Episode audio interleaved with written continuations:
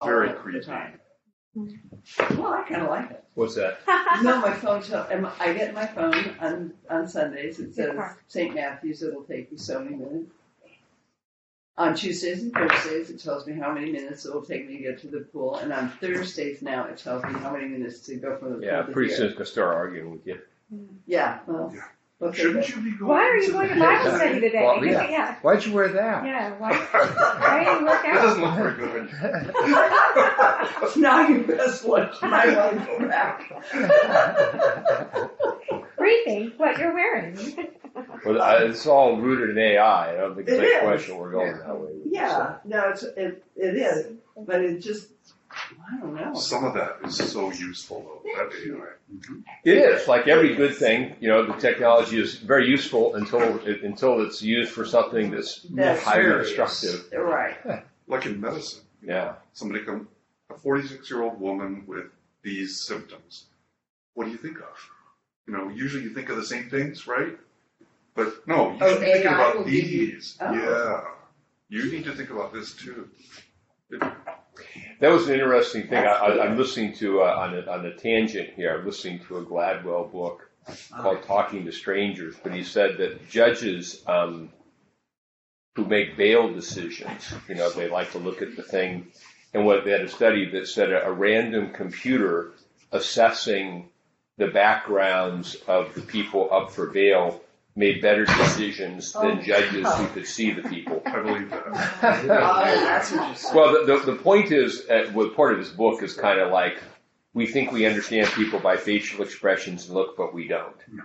Yeah. That, that, that, that you can't, you, there are certain situations where we do, but usually we don't. Do you do you also think judging by their looks They can judge, yeah. that that could work get pro? Yeah. I mean, if if it was like me sitting there for a sentence and somebody that was all tatted up sitting there for a sentence, Right. they might go le- more lenient on me. Yeah. You know? Yeah. It's an interesting book, Talking to Strangers. It goes through a lot of, goes through Madoff, goes through, um, uh, Those who made off? or- yeah, well, all, all the things we're talking about people who lied and people didn't get it. Mhm. How did not, how did you not know for so long Mm. that this was lying? And he goes, he goes through cases where people were innocent and thought to be guilty. Like I didn't, I remember that, um, Amanda Knox case Yes. Yeah. that where she, Yeah. and you just look at, and, and it turns out the whole conviction balanced. Was because the, the detective department there thought she looked and sounded guilty, even though there was literally no physical evidence to place her at the crime scene. So it was overturned eight years later because Right. because somebody finally said, you know, and so he's Oh, he's he's going through those kind of. It's an interesting book. I'm listening to it, but it's I just yes. What's anyway. it called All right. again? Uh, talking to strangers. Yeah, so many It is people are in jail that are, you know, are on death row. that- So yeah, all right, innocent. but but we digress. Um, Oh, we always do. Oh, it sounds interesting. So uh, let us pray. Blessed Lord, who has caused all holy scriptures written for our learning, grant through men such wise hear them, read, mark, learn, and inwardly digest them, that by patience and comfort of thy holy word we may embrace and ever hold fast the blessed hope of everlasting life, which hast given us in our Savior Jesus Christ. Amen. Hello to everyone. Hi, Mimi, Griselda, Jim, Phyllis. Good to see you. Um, we're on Psalm 10, so you were Father Hayden last week, and that, went well. I trust. Yes, he it was always amazing. Is, uh, It was. Uh, he, I, I always appreciate. He's always. Uh, the simultaneity, that the simultaneity was what kind of blew me away. Well, and you both have different Yeah. uh, teaching methods, Yeah. so it's really it'd be great. If, Compliment. I mean, if you re- they you complement yeah, Yeah, each other. they really like do. If one Yeah. week we studied the same song by you, and then Yeah, the yeah, same see, yeah. song by You have to go, yeah. It would be no, I, I, I, it'd take us how many years? well. Yeah, Yeah, we have the time. I mean, let's just Paul, meander through. life of prayer, daily prayer. That's what we're doing. So Yeah. One, one thing he did that I think, my my vast opinion, is he read the whole psalm. Did you listen to it by any chance? I did. Okay, so he read the whole psalm because uh, to me it's kind of good to see the the whole psalm as being, I don't know, more like a work of art or Um, That, that makes on- sense. We can start. We can start. Let's, uh, without any further ado, let's just read Psalm 10. We'll come back and talk about it. So, uh,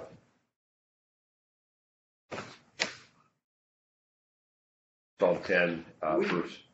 What's that? We did Psalm ten, right? Didn't we have nine? Yeah, we nine and ten because they We go nine together. But now we get Bishop's perspective. Yeah. Oh, then, yeah, let's do Just ten. like Oh, so- Yeah, let's do ten. Because Then we I, I thought I try- had. Um, We get Oh. eleven. It's short. They had separated nine and ten. Nine and ten used to be together, and Yeah. like, well, the that's right that's the that's the allegation of the, of of of an ancient tradition, but Yeah. it's all but the but the Hebrew tradition always has separate psalms. So I had So he said assigned. why they were separate, why they were Yeah, you together. assigned ten, didn't you? We mostly You did assigned nine, nine. and then he like I did assigned 10. nine. And Well, then we we, did. We we- sort of did ten just at the end. Yeah, I don't Right. have very many, hardly any Yeah. notes for ten. So all right, well, we'll, we'll we, I'm ready to do. I'm prepared to do 11 also, so we can Okay. we can if that. Okay. So let's write, let's read Psalm Psalm 10 through, and we'll talk about that since, uh, and then we can go on from there because they're an interesting overachiever. perspectives. So Mm-hmm. the Psalm Psalm 10 verse 1. Why do you stand afar off, O Lord? Why do you hide in times of trouble? The wicked in his pride persecutes the poor. Let them be caught in the plots which they have devised.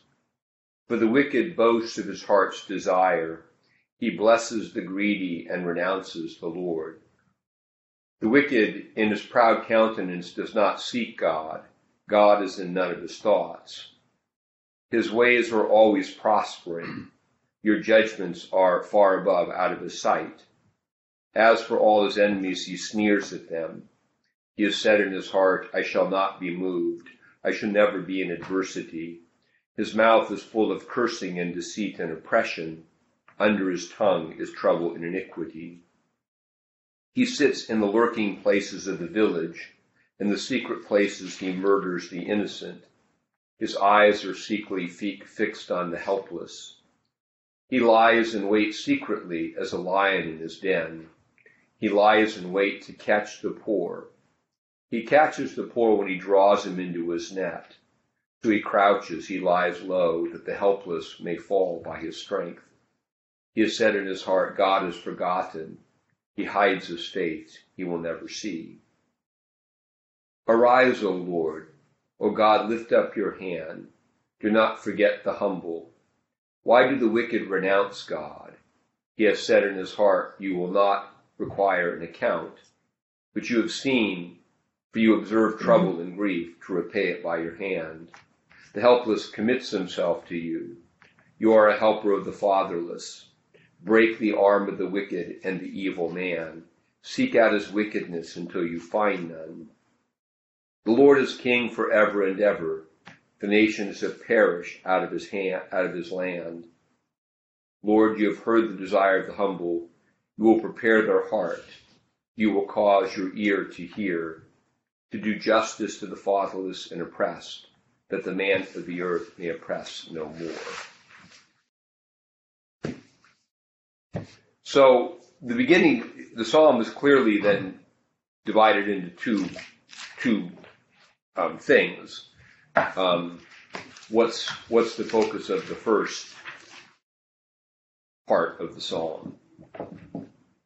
Almost a helplessness in a way that that the evil person Keeps is getting away with is getting away with anything. Looks like yeah, he's getting away with it. God does not see. And he's, um, God is distant. but he also uh, Yeah. recounts. So Right. what, what kinds of things? So first of all, God's. It seems like God is standing afar off. Yeah, Right. So um, now let, let's let's take this then as a posture of our own prayer, because these are psalms we pray. Okay. So these are the these are the words of our Lord. You know, it's our perspective, and we in Christ pray in this way. Um, seeing it that way, um, wh- when in our Lord's life would these words fit? Turn over to be crucified. Yeah, the garden. Yeah, I was the say garden. garden. Yeah, when when you you have you know, he sees all sorts of, you know, evil happening Mhm. and God seems to stand far off. Mhm. Um, now it's interesting there what the, the contrast with Christmas coming up. One of the names of Jesus is Emmanuel, Emmanuel. which is God God with God us. with us. So here's the psalm: Why do you stand so far off when all this is going on? Mhm. And now the perspective of the Messiah, on whose lips this part of God's answer to being afar off is the incarnation through which He is now with us. Um, we can talk about what that means, but so so God stand, seems to stand afar off. He hides in time of trouble. but he's not really afar off. Well, but we can't. Um, when we're, when we're praying viscerally, and I think this is something that's important in our lives of prayer, because there's always this doctrinal propriety we feel to, we need to default to. We know God's not not here. Mhm. But it feels like We it. Yeah. so when you're In Him we live and move and have our being. so when you're praying and you have an experience of life where you feel like God is far off, this is you know this is language. I feel you know and and to express the um, the the emotional experience of one's life. This is what it looks and feels like right now. Hmm. God is far off. You're hiding. There's trouble. And then the wicked in his pride, there's persecution. The poor are getting nailed. And this happens everywhere. I, I, I really uh, um, don't even want to, I- I want to make sure we don't do anything political here, but I don't care where you live, say in the Middle East, who gets nailed always? The poor. Those who, Yeah, those who exactly. can't build the compound, Exactly. those who can't Yeah. leave, those who have to stay, Mhm. those who are, you know, um, and quite apart from, I, I mean, because we'll default to, well, this, you know, I don't, I'm not talking, forget about right, wrong, Right. just the poor Right. get hammered. Right. Even in weather events, you know, they're because they're always in the low lying, Yeah, you know. yeah, and, and and so, everyone. Mhm. Um, it's like, uh, yeah, and, and it's just that, so you seem to hide and, and, um, the wicked persecutes, I'm going to note on my word there, look at that particular word. Um,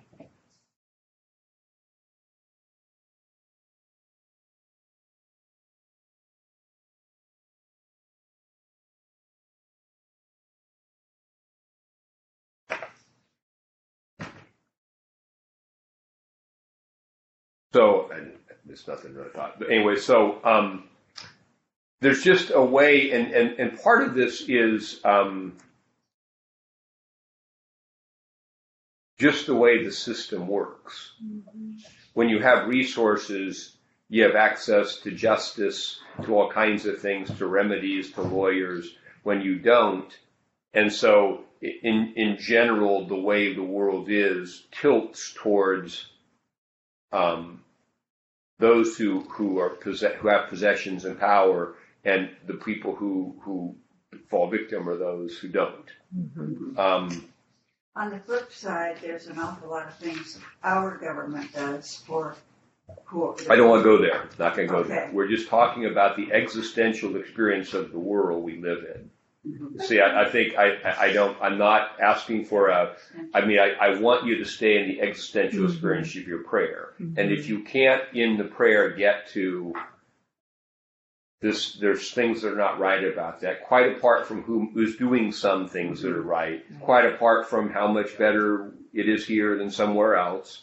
I just suspend that for your prayer. This is this is a meditation on the way of the world that is pretty ubiquitous. And, and being able to honestly say to God, Yeah. I feel like you're a way off. Yeah, you feel like you're way off, Mhm. and Yeah. and and that's and that's um, so so this it's a very important that um, we be able to lament for the inequity of the world in general. Um, obviously, in our practical lives, we will advocate for, vote for, work for things that work for a more equitable or just thing. But we want to be careful in our lives of prayer of not, and this is where, where I think that, there's still this quite apart from whether we think this person or that person will best in an interim way make something better. It still is from the perspective of the people of God, from our Lord on Good Friday, there's something about this that isn't right. I think of um, Romans 8, where it says that the Spirit groans, um, and how we are to, we can enter into that groaning with the Well, Spirit. well, and one of the things about this that's really important is that um, the longing for the coming of Christ,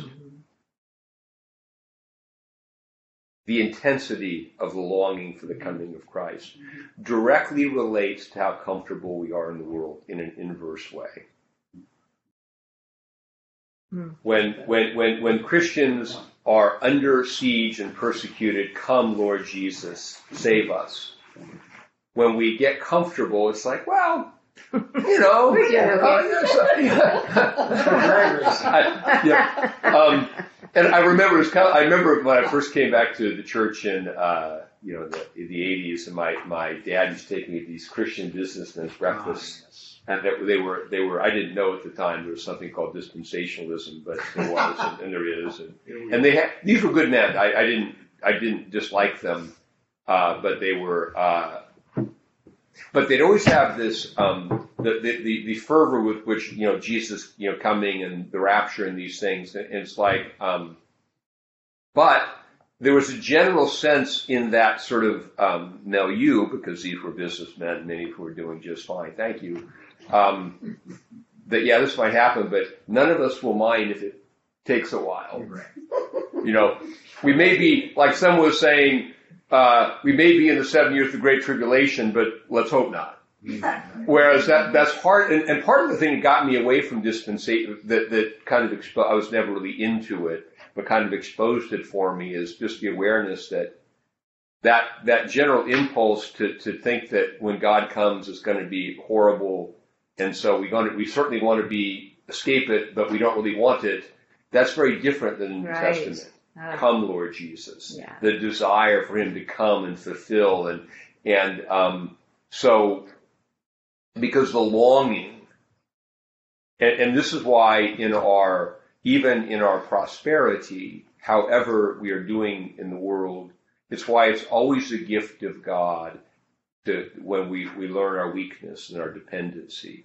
And it's why the, the setbacks we have are opportunities to remember, oh yeah, this isn't it.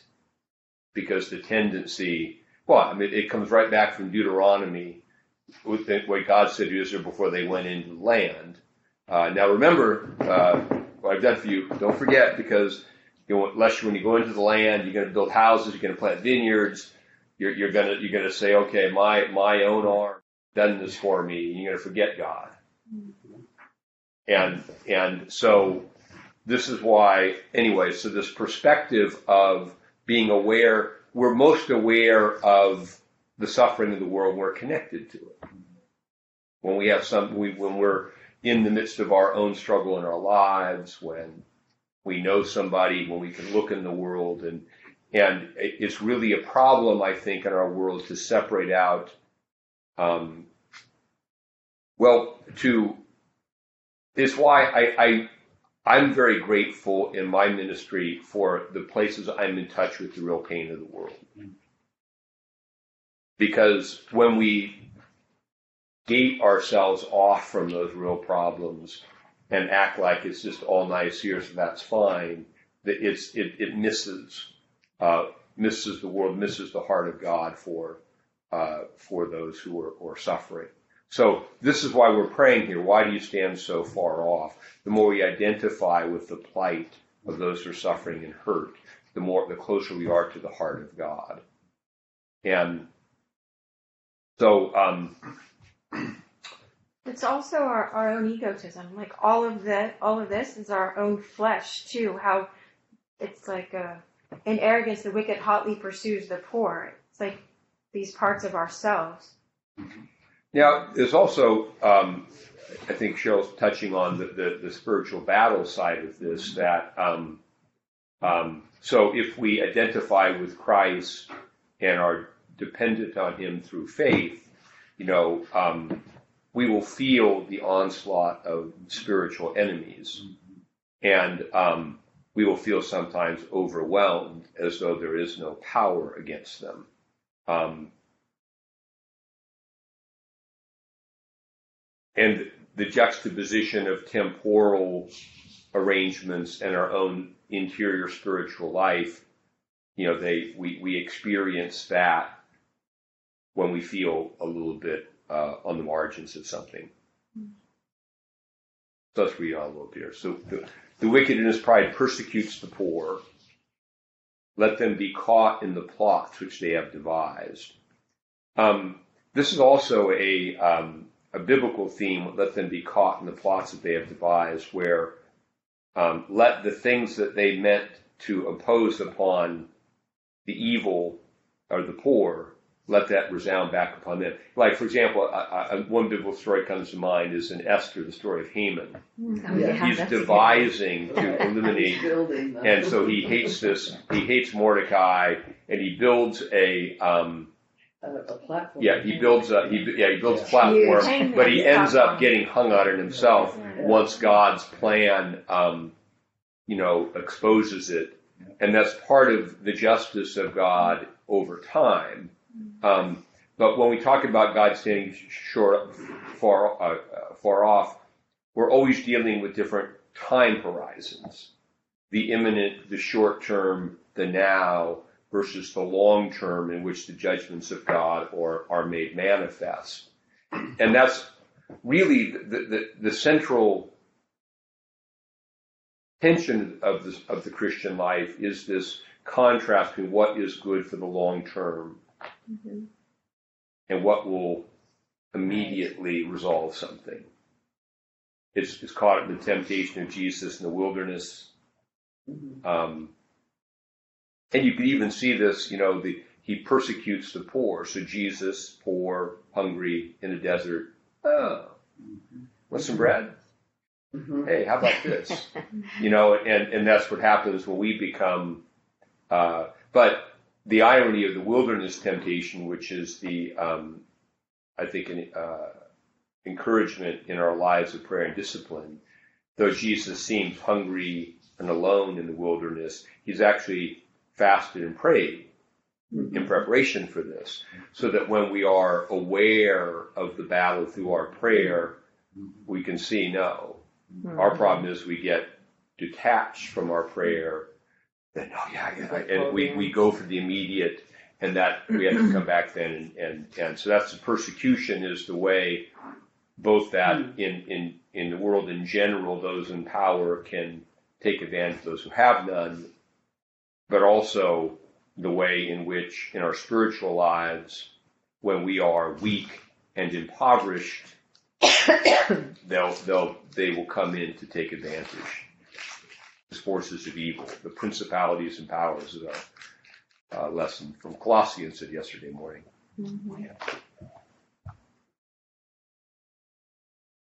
Or verse 3 For the wicked boasts of his heart's desire.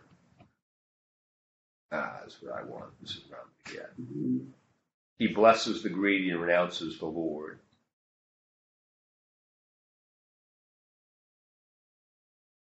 There is here a sense, you know, in our, you know, that, that just where the world will always lionize those who have. And we ought to get in the habit of, as Christians, of esteeming those who are faithful, not merely successful. Doesn't mean that you can't have success without being faithful. Doesn't mean we're, I'm just saying that the world system, it blesses those who are successful. Um, and it, and, and, and success can often trump uh, justice. For example, um, I've noticed this in sports, which I, I'm a bit of a fan of. Um, when a really, really good player, lots of talent, gets in trouble, there'll be a little hullabaloo, but somehow he finds his way back onto a roster. Mm-hmm. In, in you know, he's he's repented, he's worked through. When a player doesn't have much talent, you know, he's like a marginal guy, does the very same thing. Mm-hmm. You never see him again. Mm-hmm. So if so, we, we overlook when it works for us, and we and we um, you know, it was a great redemptive story, but yeah, also because he's leading your team to a championship. Yeah. You're, you know, the, how about this guy over here? who, You know, could we could we hear about him? You know, but no, Can it, we help it just him works out? that way. Yeah. Um, so we have to be be aware of that. Um, he does not seek God. It's a, so his vision is just in in um, in God is as none of his thoughts. So so the the the outlook of the wicked of the forces of evil. We should remember, we should remember this because this is a um, this is a um, meditation on the you know the nature of of, of the, spiritual battle. That the forces of evil are always concerned with the temporal. Yeah. Um, to make you afraid what's coming up right now, to make you, uh, there's never a larger perspective. What's beyond that? What, how does God, how does God's presence inform the way I look at, at, at this? And that's our temptation to lose sight of, of, of how this imminent fits in larger picture and get caught up in, in this. And that's what happens actually with our, um, our brains when we are um, when circumstances kind of move us into a more reactive way of thinking, survival. We're just getting through, and versus the more thoughtful um, prefrontal cortex brain, where we can we can we can assess. Oh, and you think about this in your life that um, in that you, where you like have done something. Well, I just assume it's uh, maybe you, you guys never it's never happened to you also. Um, where in the moment of some tense moment you do something, you know, because you're just like got some anxieties come. You're you're just trying to get through something, and then like a week later you go, why? Why make makes any you sense because we because we got caught up in that, which is why the um, the life of prayer is is a matter of cultivating a sense of God's presence, so we're aware of oh, yeah, I'm feeling anxious now. Yeah, this I, and, and to be aware of and and to not lose. So sometimes in those um, tension moments, we just have to we have to weather the storm of the temporary it, there's no way to completely eliminate the intensity of how we feel, but there is a way through prayer to to hold on to Christ and, and see those thoughts as temptations rather than reacting to them mm-hmm. as as as I got to do this, and to see it and sort of okay, don't you know, with my mind, I, I said don't don't say anything, don't do anything. Breathe. Sometimes too, I think if I if I if I do manage to, it, it's accepting what you don't want to accept. Yeah. That that's a that that's a stumbling block for me. Yeah, and that's that. I think that's probably a, a, a, that dynamic is a huge source of, of the demonic temptation, and also our own flesh, which is that we have a way we want the world to be, and uh, it's it's a good plan, incidentally. Yeah. I mean, we, we we've thought it out. It's not we're not we're not gonna got a good plan, and we bring that to God, and we say, "Here, my plan. I'd like Yeah. you to baptize my plan." And then all of a sudden, God doesn't baptize my plan, and it all falls apart. Hmm. And so the question is, can we then? Um, one of these books I like called uh, the book, my favorite book last year, which was um, "A Quiet Mind to Suffer With."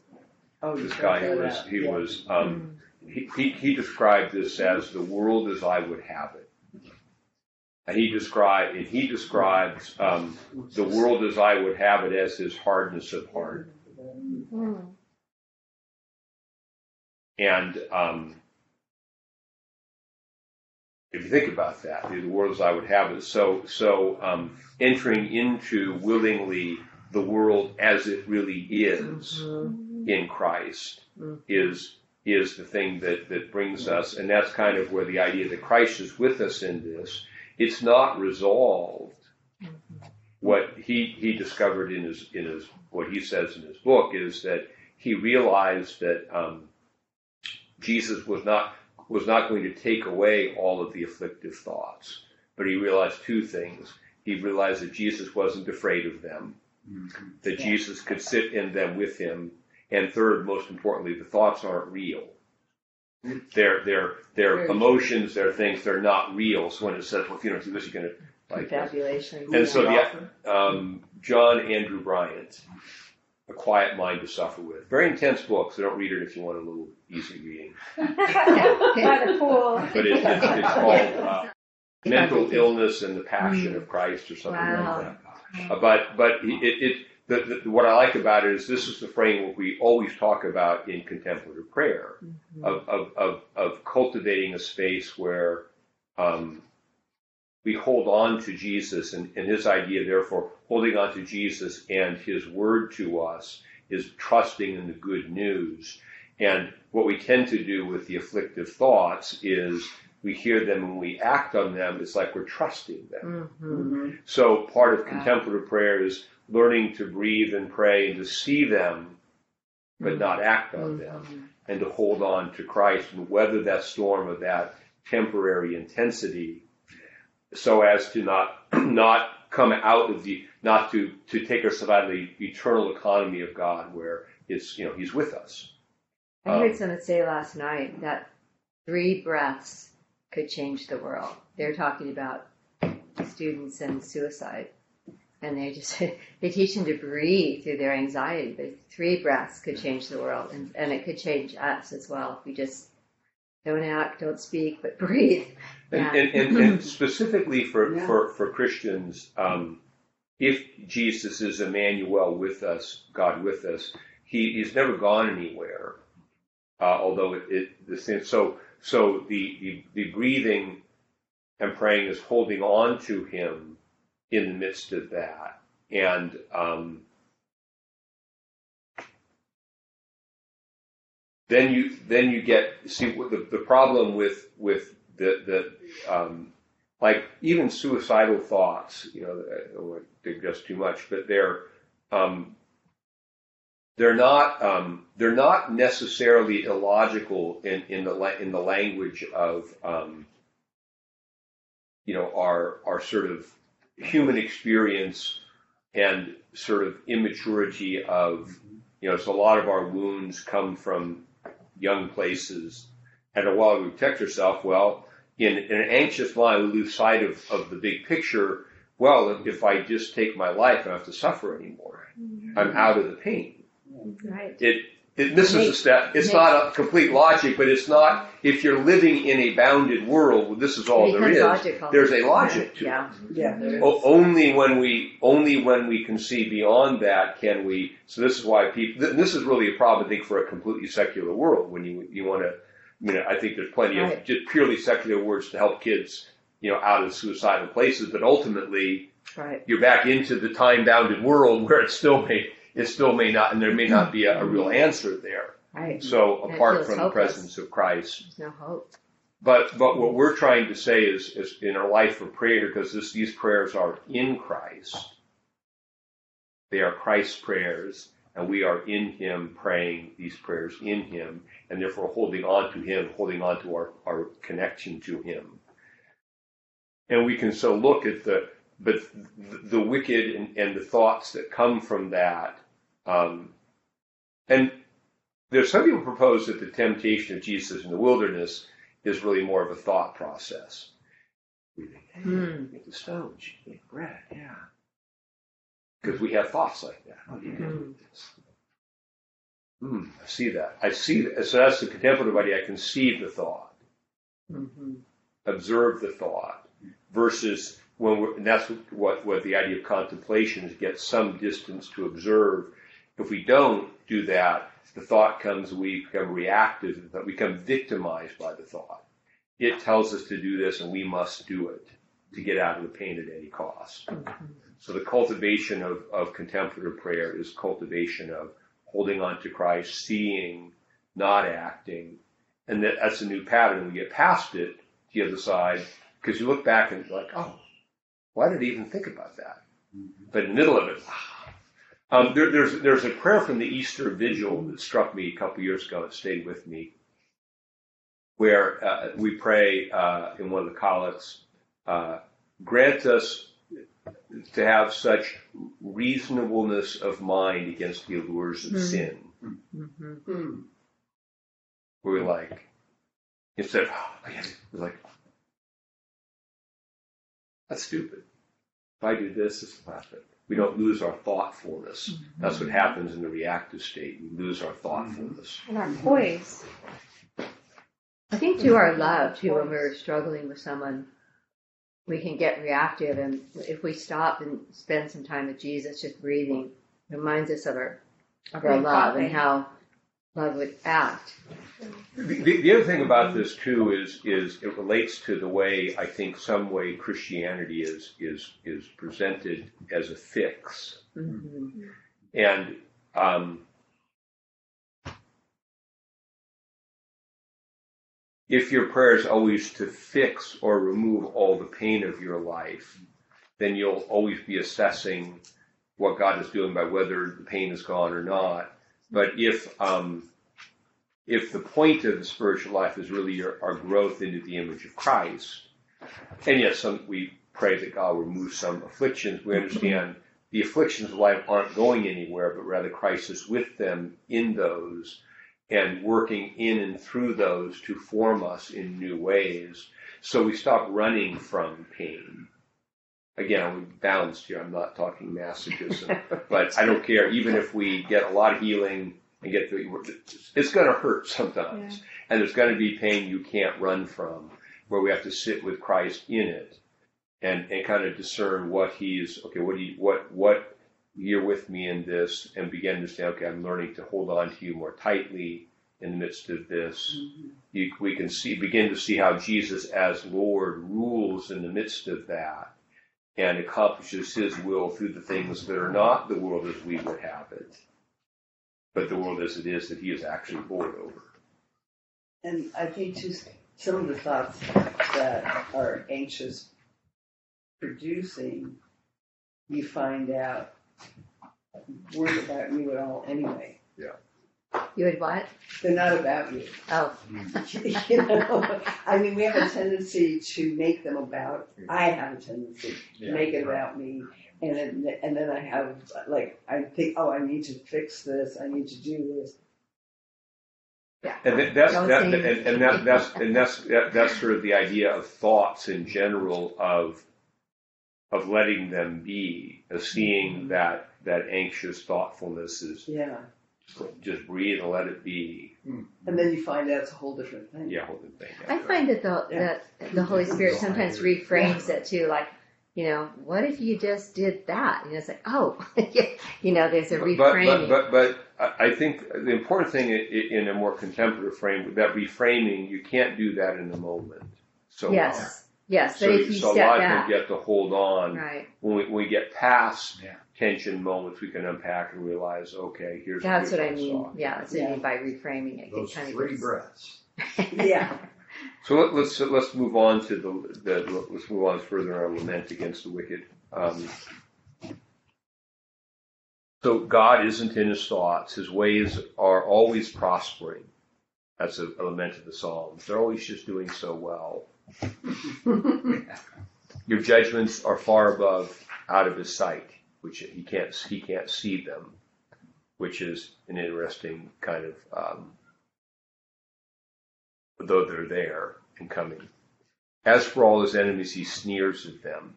Now, the point is, judgments being out of his sight, on one level, it's he's not paying attention to God's judgments, but it's also another level in which he's acting ignorantly, because mm-hmm. they are there. And he's sneering at his enemies. He has said in his heart, I shall never, I shall not be moved. I shall never be in adversity. His mouth is full of cursing, deceit, and oppression. Under his tongue is trouble and iniquity. A completely temporal focus.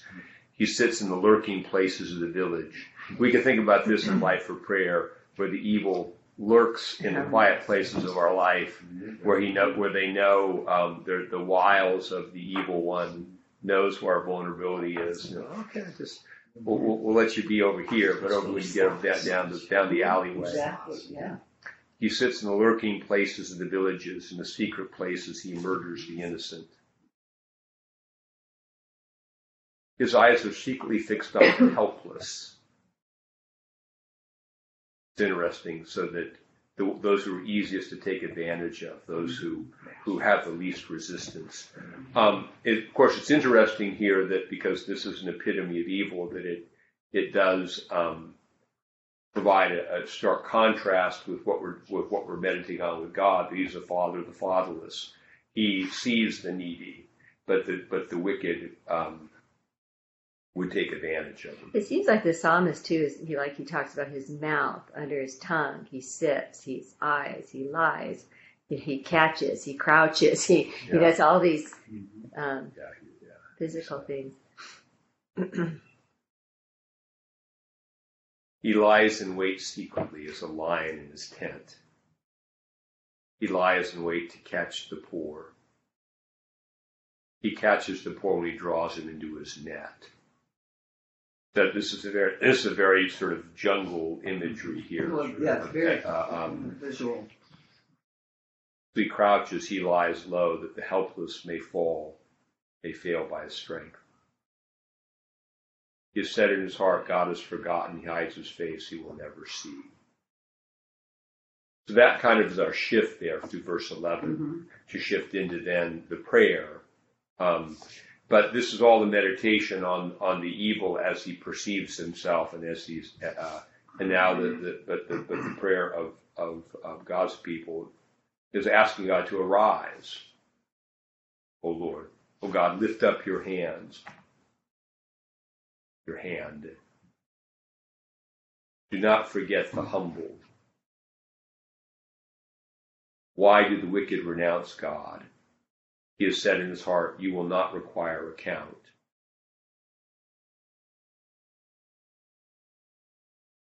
Now, this is a prayer for judgment, and so we should understand um, that uh, when we pray in the Lord's Prayer, Thy kingdom come, Thy will be done, these are the kind of things that we're talking about. Come and make right all that is wrong. Arise and, and, and, and fix it.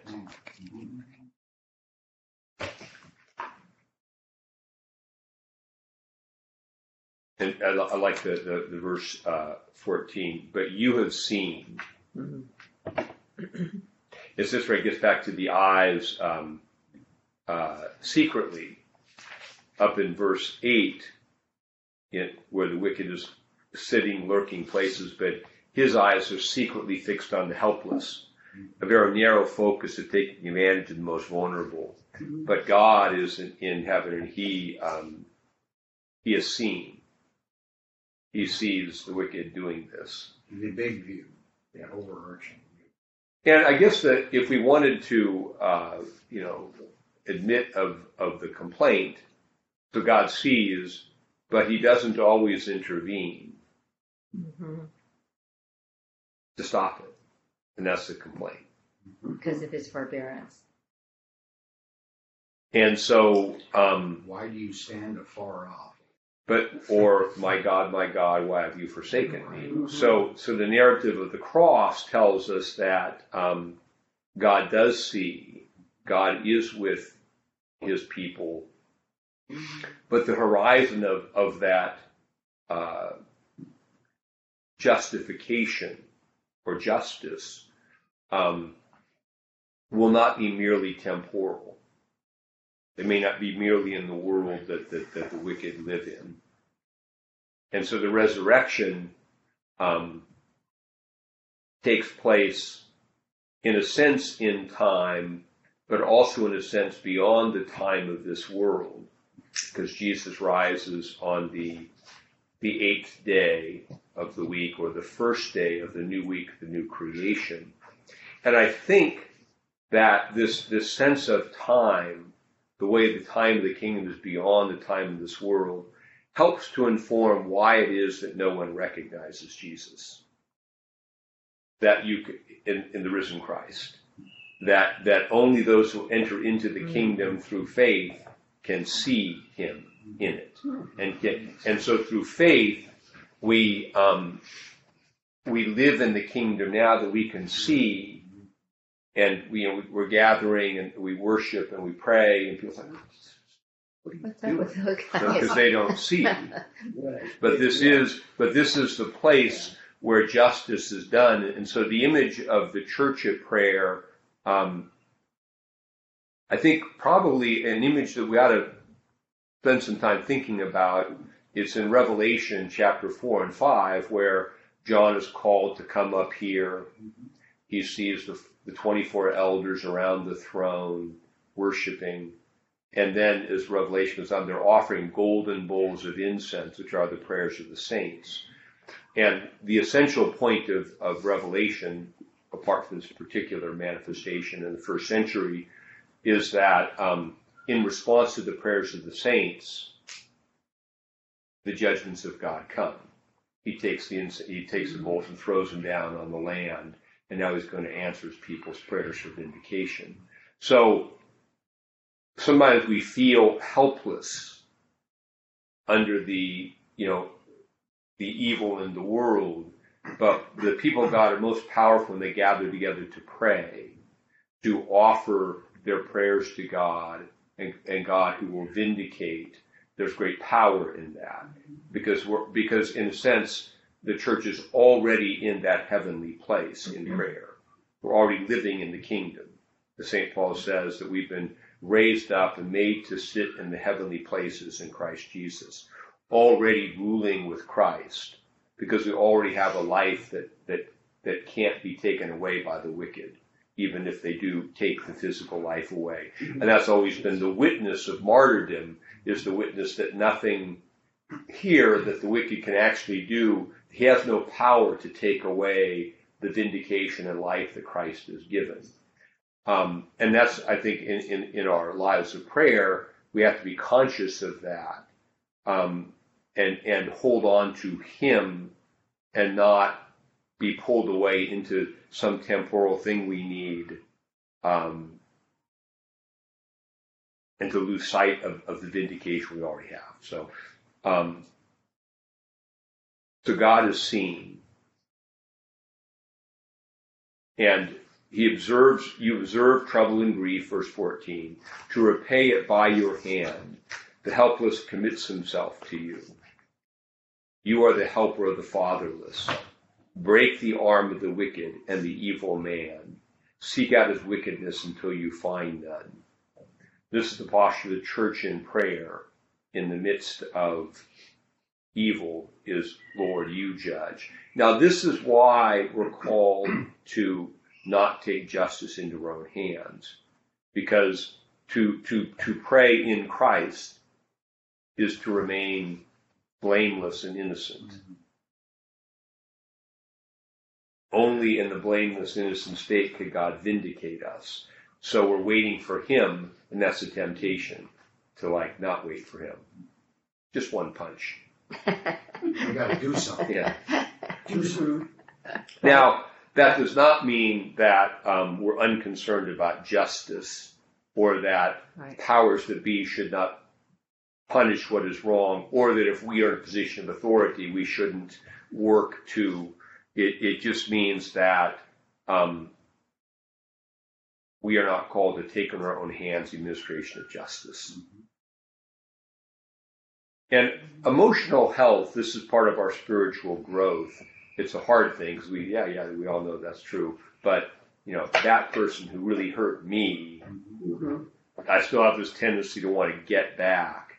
And, you know, growth in our life for prayer will, will be able to let go. To, um, and I, I think part of that is, um, acknowledging, and this is these what the Psalms think are really important, acknowledging that my experience in the world has caused certain real pain. And whoever he is or she is might have been part of the agency of that. But I but rather than focusing on them, I focus on my experience, which can be the, the, the opportunity for Christ to come in. So I've suffered something that was difficult. I'm in pain. I feel victimized. I want to get back. I'm stuck there. I'm a slave. because that person who hurt me is determining what I do as I try to get back at him. So the idea of realizing that, that there's a pain there that we experience, and rather than turning in at someone else in vengeance, if we can look to to turn to Christ and experience His presence in the midst of that, His healing, unifying our own experience with His cross, and um, then it takes a new it can it can occupy a new place in our story that um, rather than being the thing that took away from me the world as I would have it, it can now become a launching point for Christ to come in and move me forward in a new way. So this becomes now a part of a of a, of a story of redemption, just as on Easter Jesus shows the scars, and they're no longer, oh gosh, he got killed by those bad people. No, he's moved beyond that now. That's the death that atones for for um, for the sins of the world, and now now Jesus doesn't get up, doesn't rise on Sunday. Now there's a judgment coming on those who crucified him, but but that will happen in due time. Jesus is free from them. And whenever we think, I have a dear friend that, that is so motivated to do something about the world condition and about the, the Antichrist that moves among us. Mhm. And I just see it more and more. It's such a waste of time and energy Mhm. because he's not building the kingdom of God here. And and the more we can be freed of the bondage of doing that, the more we can Or devote freed our up. time to Yes. redemption. Yeah, the, the need to respond to the evil with something to stop it, as opposed to holding on to Christ and, and, and letting God take care of that and living in Christ in joy. And again, if we have, if our role mm-hmm. is to have them arrested and put them in jail because they committed a crime, by all means, do that. But if it's, if, if it is as it usually is, situations where we can't do anything about it, But that also could be a slippery slope for that person in, in position, like what you're talking about, because if he goes too far with the vengeance part, yeah, that, that's, you know, you're, you're dealing, you're, you have to tread lightly. on yeah, that's true. And we have a world that loves vengeance. that. Mhm.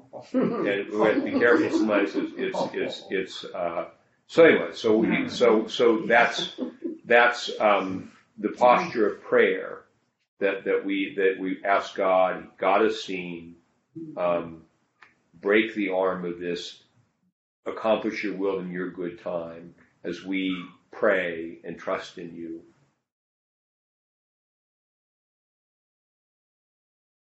verse 16 the Lord is king forever and ever.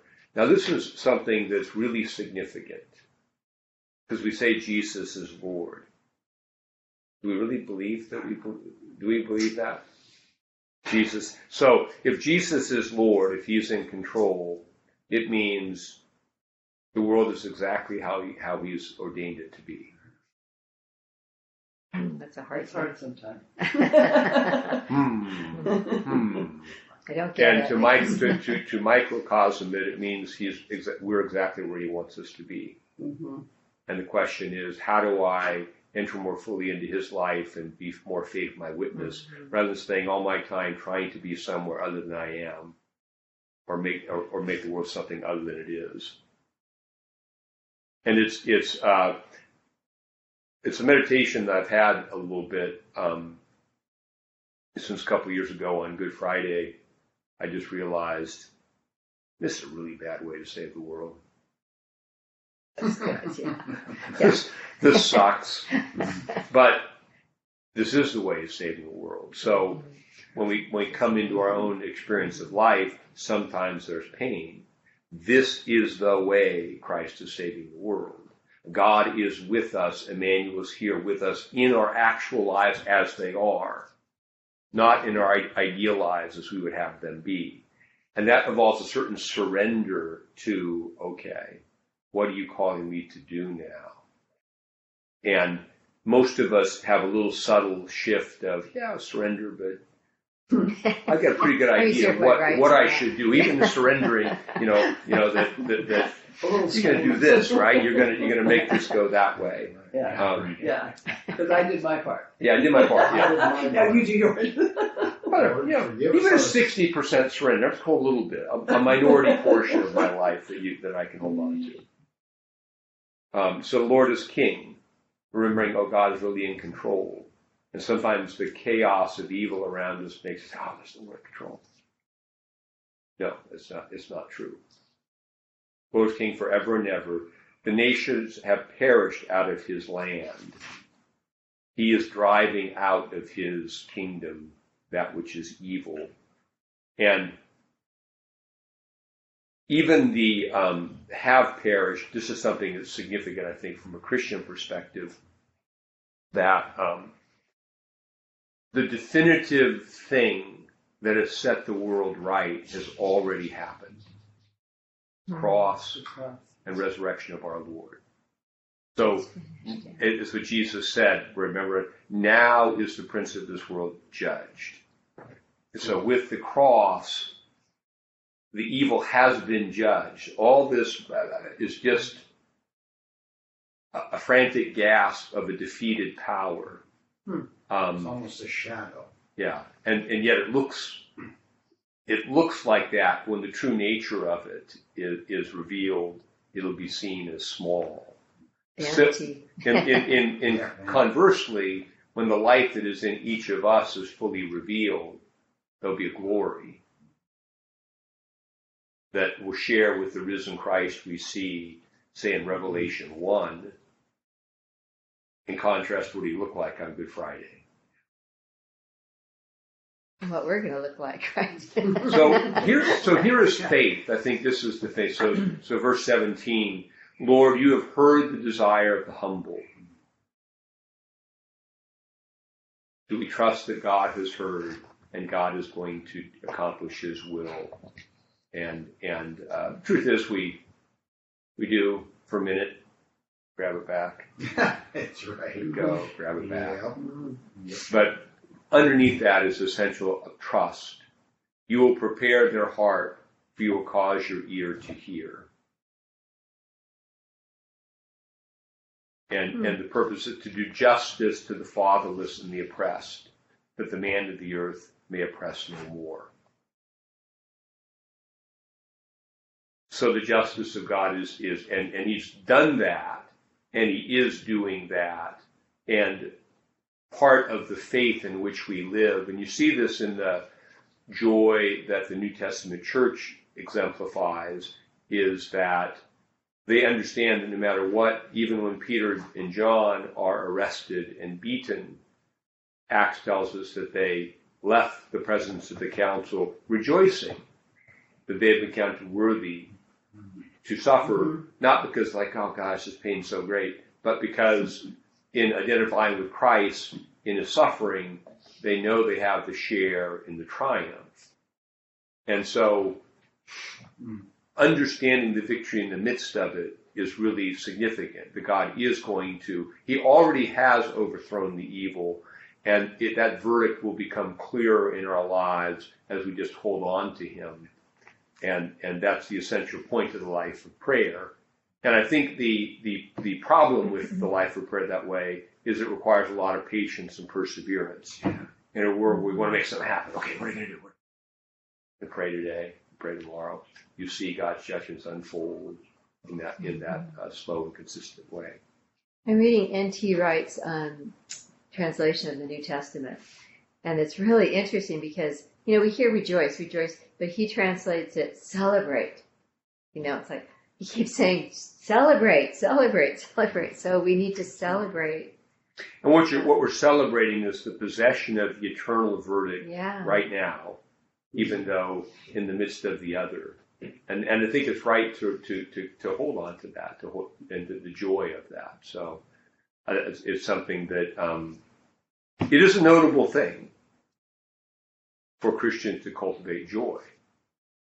That, that, that's a compelling witness. Mhm. And when you see, I, th- I think it's a problem in our world where, where they're so often angry or agitated or yelling or screaming. You know, it's like, you don't really know what, what, what trouble we're in because you have joy. You know, whatever. I notice a lot of joy among Christians. You know, we laugh a lot. We well, I think that's true. No, I, I think I I think think there's a we should always contrast between that. sort of the, the macro, the more publicized, you know, Christians who are over involved with certain things. But the Christians I know, yeah, we get together, we Joke, people laugh, know there's some there's a life that's Yeah. worth that's worth celebrating. So and love. You know. Well, th- I was gonna say, it's in the, it's in, um, the litany, let them know us, yeah, the loves that. Oh, yeah. mhm. Okay, well there we did Psalm ten, and maybe we'll do eleven and twelve next time. Maybe. I Or keep I meander. think think we'll get two, but we never do. So Well, we could maybe do eleven and thirteen. They're both short. the twelve not so bad. Oh, yeah, it's top short. Well, they're all short kinda short. Anyway. Right. Let us pray. The Lord bless us and keep us. The Lord make his face to shine upon us, be gracious unto us. The Lord lift up his countenance upon us and give us peace this day and forevermore. Amen. Good stuff. Be with you all.